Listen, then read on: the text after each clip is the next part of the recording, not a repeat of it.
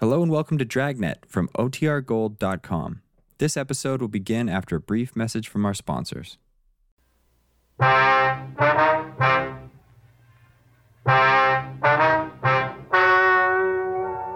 Ladies and gentlemen, the story you are about to hear is true. The names have been changed to protect the innocent. Dragnet is brought to you by Chesterfield, made by Liggett and Myers, first major tobacco company to bring you a complete line of quality cigarettes.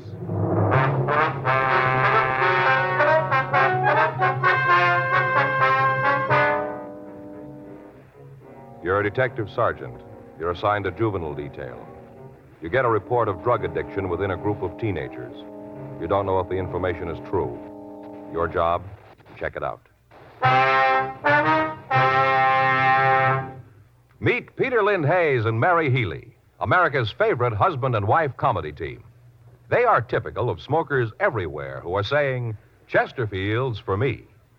Mary says, I've smoked regular sized Chesterfields for about seven years. Guess that ought to prove how I feel about Chesterfield's taste and mildness. Peter says, Chesterfield's for me, too. Far as I'm concerned, King is the only size, and like Mary says, Chesterfield is the only cigarette. Either way you like them, I'll bet you'll find Chesterfield is best for you. Yes, smoke America's most popular two way cigarette regular and king size Chesterfield. For the taste you want, the mildness you want, join the thousands now changing to Chesterfield. Always say, Chesterfield's for me.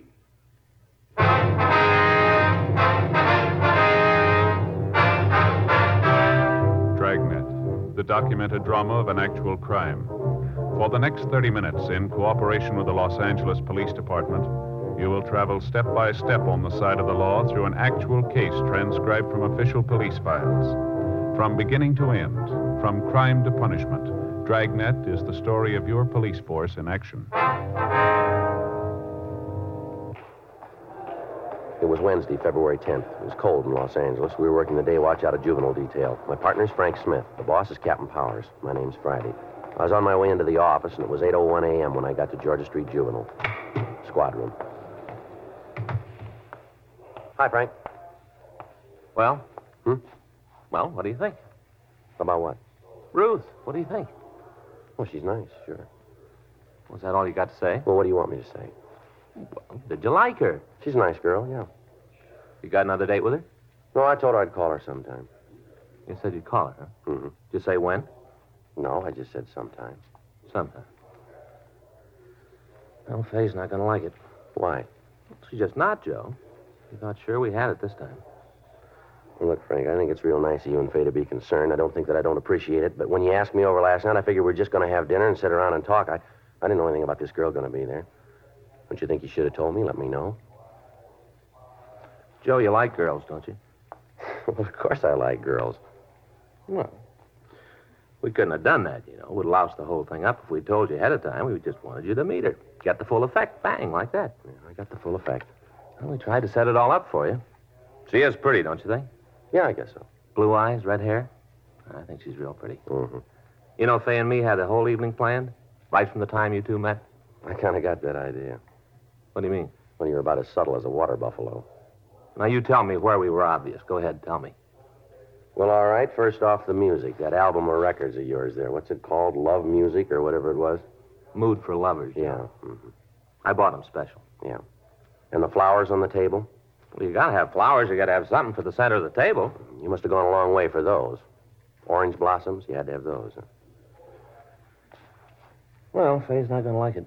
Well, I'm very sorry about that, Frank. Oh, we're just trying to show you the advantages of getting married. Yeah, well, I appreciate you and Faye trying, but let me do it my way, huh? Any mail this morning? Huh? Any mail? Yeah, Skipper put a note in your box. Okay.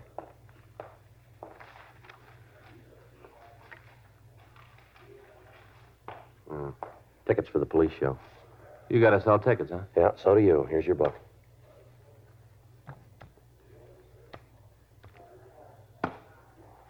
You're not mad, are you, Joe? Oh, man, it's just that all the time people are trying to be helpful, you know.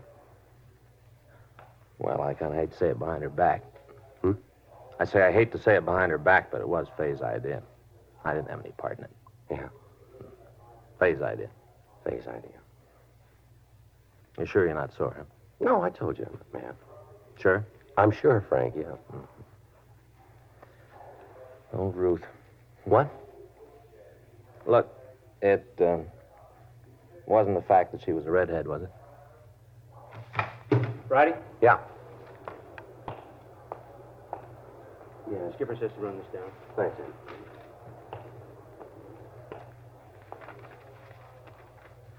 What do you got? Take a look at this. Dear sir, I have some information for you about a big dope ring. It's important I talk to you.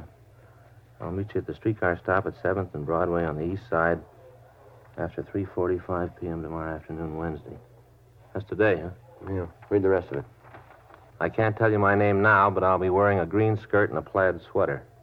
I'll be standing right by the streetcar stop. What do you think? I don't know. No signature. You got anything in the envelope?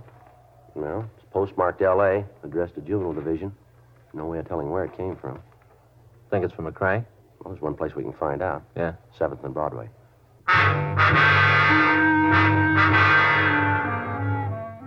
The fact that the note had been addressed to Juvenile Division instead of Narcotics Detail indicated that the person who wrote it had some knowledge of the workings of the police department. It also led us to believe that the writer was a juvenile. We checked again with Captain Powers on the letter, and it was decided that we'd make the meet that afternoon. Frank and I spent the rest of the morning going over reports on a case that we just finished, and at 3.15 p.m. we left the office. Frank stopped the car at 8th and Broadway for a traffic signal, and I got out and walked the remaining block. There was no one at the streetcar stop dressed in a green skirt and a plaid sweater. While Frank circled the block, I waited. 3.40 p.m., still no sign. At 3.52, a woman of about 23 got off a streetcar and waited on the corner. She was wearing a dark green suit with a plaid blouse. I waited for some indication that she might be the person we were waiting for, but she gave none. Finally, she turned, walked across the street, and disappeared into the crowd. 4 o'clock, 4.15, still no sign of the letter writer. 4.30, quarter to 5. Frank pulled into a loading zone near the corner, and I went over to talk to him. What do you think? Well, I don't know. She's an hour late now. Uh huh. Well, that note must have been from a crank. Yeah, I guess so. Well, come on, get in. We better go back to the office. Now, Hey, wait a minute, Joe. what? Right there, crossing the street. Oh, yeah. Matches the description. Must be her. Well, she's looking this way. I'll check it. She looked about 15, brown hair and a thin young face. She was carrying an armful of school books. She paused in the corner and watched me. I walked up to her and told her I was a police officer. She nodded and then walked out to the safety zone and climbed onto a waiting streetcar. I followed her. She walked to the back of the car and took a seat. I sat down next to her. I could see Frank following us in our car. We rode three blocks before she spoke. I'm sorry I was late. It's all right. I usually try to be on time, maybe even a little early. That's the way it should be, don't you think? What was it you wanted to talk about, miss? I got hung up at school, couldn't get away when I thought I would. Yeah. That's the reason I'm late. Well, you said something in the note about a narcotics ring. How much am I going to get involved in this? What do you mean? How deep am I going to get? I don't want any trouble myself. I'm doing this to help somebody, but I don't want to get mixed up in it myself. Well, maybe you better tell me what it's all about first, huh? We can decide the rest of it later. That's the way it has to be? Well, you called us, remember? Yeah, I guess so. What's your name? Edna? Your last name? Well, that isn't going to help any. You don't need it. How old are you? Fifteen. All right, what about this dope ring? I want to tell you about it. A friend of mine is in pretty deep. I think she's hooked bad. I want to help her. What's your friend's name? You have to have that? Well, we're not going to be able to do very much without it, are we? Catherine. I can't give you her last name. I can't. How old is she? Fifteen. All right, now what makes you think she's using narcotics? I just know, that's all. Well, that's a pretty serious charge. You must have some reason for saying it. I've got a reason. I've got good reasons. You think I'd go to the cops if I didn't have? You think that? What kind of narcotics do you think she's using? Heroin. You know that for sure, do you? Yeah, I've seen her take a fix. Where? Hmm? Where'd she take the fix? I've seen her do it in her room at home. A place near school up at Lewis Apartments. Lewis? Lewis Conklin. He got Catherine hooked. He's the one I want to see you get. How old's he? Oh, I don't know. I think around 20, 21. Where'd you meet him? Down at Balboa last summer. Catherine and me went down for a week. We met them then, Lewis and Vince. You know this Vince's last name? I think it's Beal. B E A L? I guess so. Now, these two boys, are they supplying Catherine with the heroin? Yeah, they got it for. her. How'd you happen to meet them? First day we were down at Balboa, we went down to the beach. We saw him then. We didn't talk to him right off, not the first day. Uh huh. The next day, they came over to where we were and laid down on the beach. They had a portable radio and they were playing it loud. They were playing it real loud. Yeah. Well, Lewis asked us if they had the radio on too loud, and we said no. Then we got to talking. All right, go ahead. We found out that they knew a lot of the kids that go to our school, so we talked about them. We talked and listened to the radio. Mm-hmm. Were either your or Catherine's parents with you? No. Catherine's father's got a friend who lives at Balboa all the time. We were staying with her. All right, go ahead. After we knew him a week, one night they suggested that we go for a ride down the coast toward San Diego. Now, They'd never given us any trouble, so Catherine and me talked it over and decided to go. They'd never gotten fresh or anything, so we thought it'd be all right. mm-hmm. We drove down the beach and then we stopped. The boys had some beer in the car and we drank some of it, just a little. We didn't think it would hurt, just a little. All right. I guess we drank more than we thought, because we both got a little drunk. First time I ever got drunk. All I wanted to do was go home and go to sleep. That's all I wanted to do. I didn't feel good. I remember that. I didn't feel good. Go ahead. I got out of the car and I walked around for a while. After I walked, I felt better and I went back to the car. Catherine and the two boys were smoking. I could smell it when I got in the car. Real sweet. Sickening. Marijuana? Yeah. Vince asked me if I wanted some. I told him I didn't, and they all laughed again. Said I was just a little kid, called me chicken. So I did. You smoked the marijuana, did you? Yeah, but not very much. Got sick again, and I threw the stick away. That made Vince sore because I hadn't smoked very much. He got out of the car and found what was left of the cigarette and put it in a box he had. Then he got in the car, and the three of them all drank some more of the beer and smoked the rest of the marijuana. They were all laughing and yelling. Catherine was smoking too? Yes, she was having a great time, laughing it up. Seemed like everything that happened was just about the funniest thing she ever heard. They were all laughing and telling me what a square I was. Finally, I couldn't stand it anymore. So I said if they wouldn't take me home, I'd walk. And what'd they say to that? Told me to go ahead. Said I was a drag anyway, and they'd be glad to get rid of me. You left then? Yeah. I tried to get Catherine to go with me. She said she was having too good a time and she wasn't leaving. She told me to go home and to expect her when she walked in. Yeah. So I left. Got out of the car and walked up the highway. Was going to catch a ride back to town. Pretty scared, but I wanted to get back. I didn't feel very good. Mm-hmm. I waited for the car, but the ones that went by wouldn't stop. Then Vince and Lewis and Catherine came by. They told me to get into the car, and we drove home. I had to wait out in front with Catherine until she sobered up. She said she was too drunk to go into the house. What time did you get home? Oh, it must have been three or three thirty. Did you see Vince and Lewis again? Well, I didn't, but Catherine did. Every night we were there, she went out with them. I didn't want to have anything more to do with them. She told me if I said anything to the people we were staying with, she'd cause me a lot of trouble. I like Catherine. She's my best friend.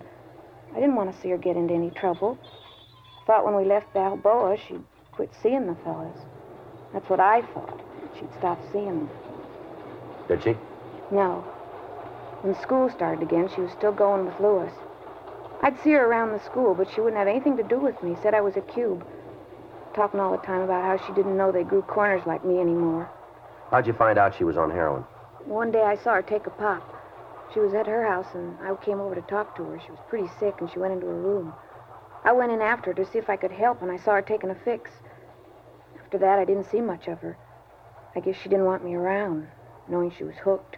When was all this? About two months ago. I've seen her a couple of times since. She looks real bad. Her parents know anything about the narcotics? I don't know. There's just her father. I don't think he cares much. If he does, he's not doing anything about it. I'm just telling you all this so you'll get Lewis and Vince. They're the ones who started her.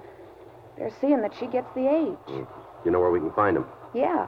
Lewis has a little apartment over in the Westlake area. You know the address? No, but I can show you where it is. All right. I just want to see you get them. Get them good. Mm-hmm. She was my best friend. Now she won't have anything to do with me. Nothing. Well, maybe we can straighten it out. What do you want to do now? Well, first we better get off this streetcar. Hmm? End of the line.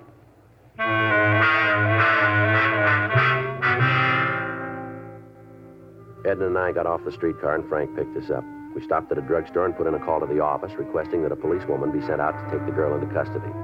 Ten minutes later, Officer Irene Gardner arrived, and the four of us drove over to the Westlake area. The young girl pointed out the building where she told us that Vince Beale and Louis Conklin lived.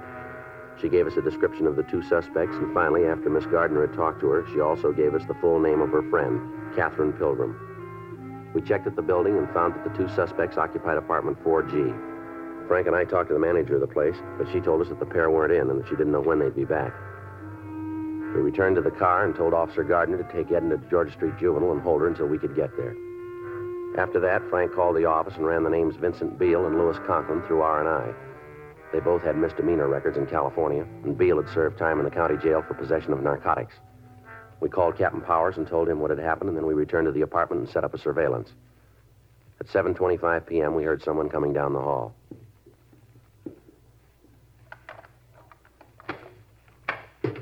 Don't worry about a thing, honey. It's all gonna be all right. I'm sick, Vince, real sick. I know. I'll make a call, get you fixed up. Just calm All down. right, hold it right there, police officers. Hey, what are you doing in here? You got no right to break in like this. What's this all about? I gotta go, Vince. I gotta. Hold it up, Miss Pilgrim. How do you know who I am? What are you gonna do? Don't say anything, Kathy. Don't tell him nothing. Turn around, Beale. What for? What are you shoving me around? Turn around. For? Here, turn around. I'll shake him, Joe. Stand You still. won't find nothing, cop. I'm clean. Call it nothing. Where's Conklin? You got it figured so good, you tell me. You better watch that mouth, kid. It's going to get you into trouble. You tell me all about it, cop. I got no problem.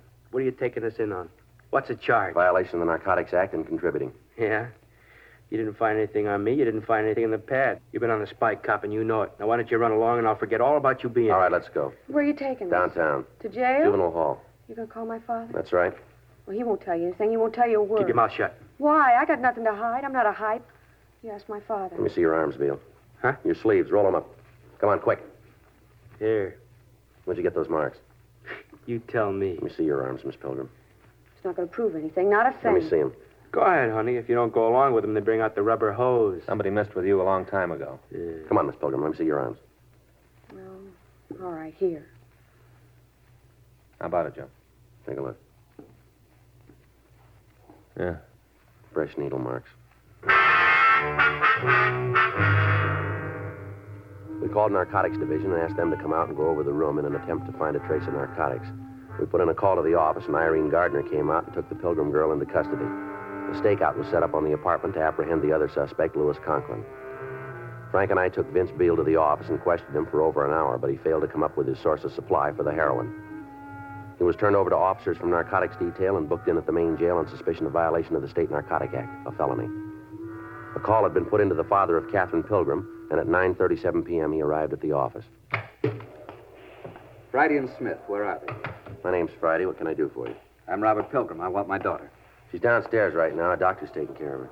What for? Well, she's pretty sick, Mr. Pilgrim. Sick. What's the matter? You've got no right to give her any kind of medication without my approval. We couldn't reach you. How hard did you try? We called your home and your place of business. We got no answer. Our doctor thought it was best to give the girl something right away. What's wrong with her? What are you doing to her?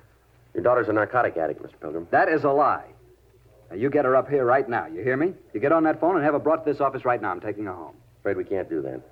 Who are you to tell me what's going to happen? I pay your salary, officer. Don't forget it.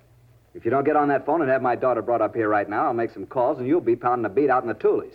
I've got a lot of friends in this town. And you've got a daughter who's hooked bad. Has she told you that? No, sir. But all the tests point that way. She's got needle marks all up and down her arm. Well, you better get out and find a lawyer fast because I'm going to pull that tin badge right off you. Is that so? You bet it is. How do I get a line? Dial nine.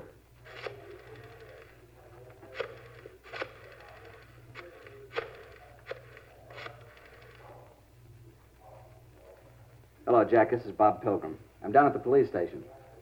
Yeah, yeah, Kathy's here. The cop says she's a hophead. I want you to tell him. Here, you talk to him. Yes, sir. Who am I speaking with? Mm-hmm. Yes, sir. Yes, sir. Well, we did find hypodermic marks. I see. All right, sir. We'll be checking with you. Now you'll get my daughter. I'll have her sent right up. You want to come out in the hall, Frank? Yeah.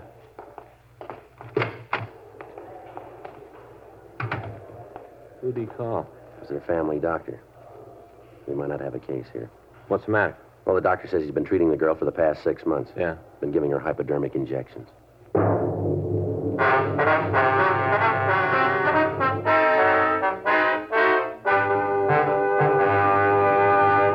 are listening to Dragnet, the authentic story of your police force in action. Tobacco has been one of man's basic pleasures for over 400 years. And the Chesterfields you smoke today are the best cigarettes ever made. And when I say that, I mean Chesterfield regular, I mean Chesterfield king size. Remember, this is the cigarette that's tested and approved by 30 years of scientific tobacco research. The cigarette that gives you proof of highest quality, low nicotine, the taste you want, the mildness you want. The cigarette that has an established good record with smokers, proven by test after test. Yes, friends, the Chesterfields you smoke today are the best cigarettes ever made. So join the thousands now changing to Chesterfield. Regular or king size, always say Chesterfields for me.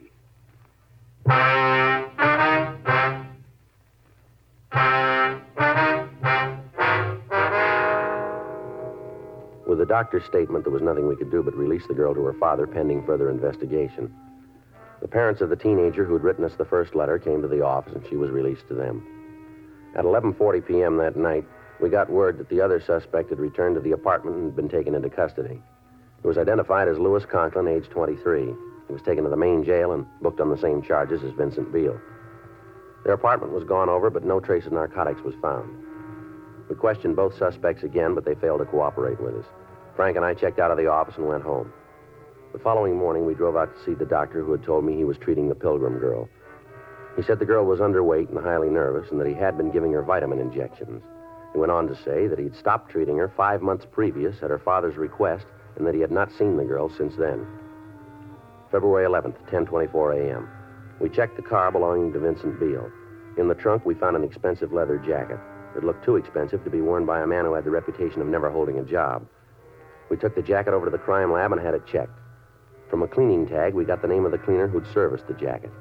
We contacted him, and he remembered the jacket as having been among several stolen from his store. With this information, we went back to the main jail and had the Conklin boy brought from his cell.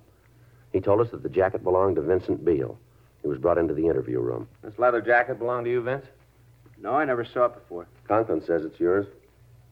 I don't know. Maybe it is. What difference does it make? Take a look. We want to know.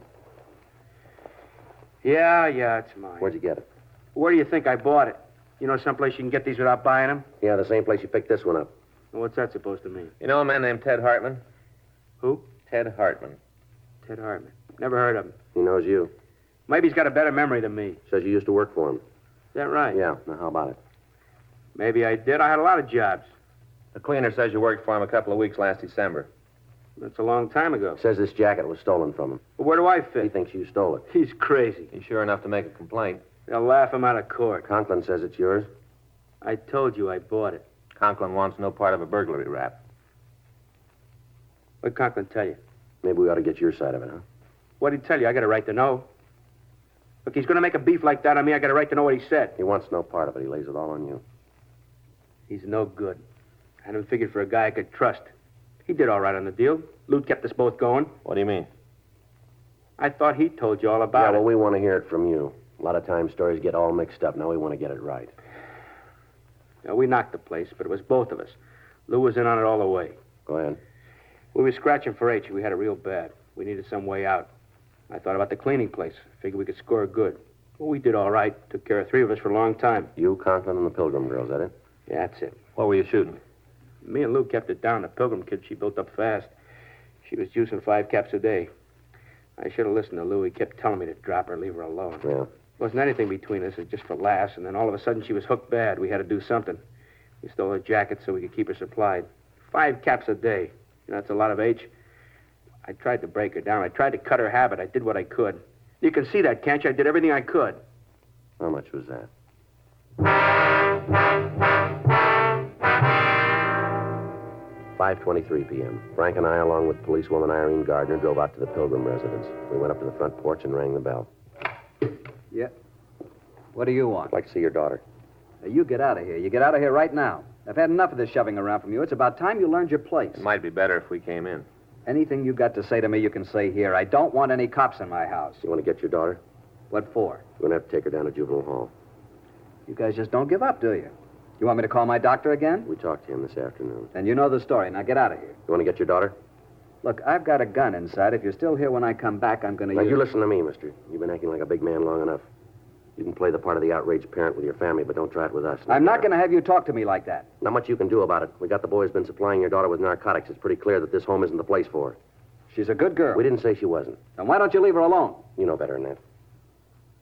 Can do you boys some good downtown. I got a lot of friends. You're going to need them. All right, you want to make a case out of this? I'll fight you in every court in the country before I let you take my daughter away from me. Now you just try it. Your daughter's a drug addict. She's sick. She's got to be straightened out. She needs help. Who are you to set yourself up as the jury? You got a fine girl in there. She's got all the breaks except somebody who thinks enough of her to stand by her. There isn't anything she wants she doesn't have. What about the thing she needed? You let her run all over the town by herself. She gets in trouble, and you won't take the time to care for her. What about those two men who got her started? What are you going to do with them? They're guilty. If it hadn't been for those two, this never would have happened. They'll be taken care of. You lay the blame any place you want, mister, but if you're honest, you'll keep it. What's going to happen to her? She'll be given medical attention. We'll do what we can. I can afford to take care of her. I've got the money. I'll hire the best people. I want her to have the best. Yeah. She's mine. I'm her father. I've got the right to take care of her. Yes, sir, that's right. Hmm? Why didn't you?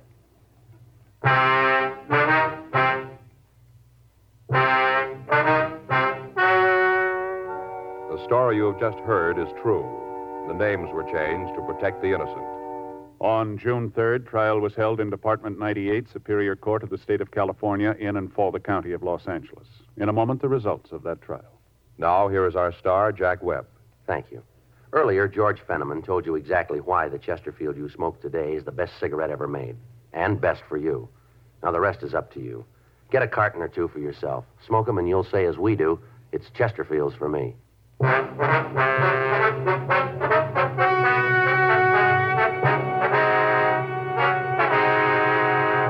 Vincent Norman Beale and Louis Shellman Conklin were tried and convicted of one count of burglary and additional charges of violation of the State Narcotic Act of felony and contributing to the delinquency of a minor. They received sentences as prescribed by law. Burglary is punishable by imprisonment for a period of not less than five years in the state prison.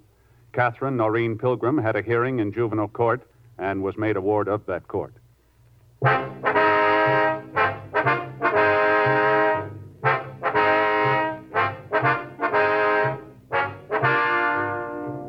You have just heard Dragnet, a series of authentic cases from official files. Technical advice comes from the Office of Chief of Police W.H. Parker, Los Angeles Police Department. Technical advisors Captain Jack Donahoe, Sergeant Marty Wynn, Sergeant Vance Brasher. Heard tonight were Ben Alexander, Joyce McCluskey, Harry Bartell, Carolyn Jones. Script by John Robinson. Music by Walter Schumann. Hal Gibney speaking. Watch an entirely different Dragnet case history each week on your local NBC television station. Please check your newspapers for the day and time. Chesterfield has brought you Dragnet, transcribed from Los Angeles. Filter cigarette smokers, here is headline news. Nationwide demand for L and M filters drops price. Now you save up to 4 cents a pack, 40 cents a carton. Now everyone can afford America's highest quality and best filter tip cigarette. Remember, only L and M's have the miracle filter tip containing alpha cellulose. You get much more flavor, much less nicotine. Buy L and M filters, the distinctive monogram cigarette at the new low price. L and M filters.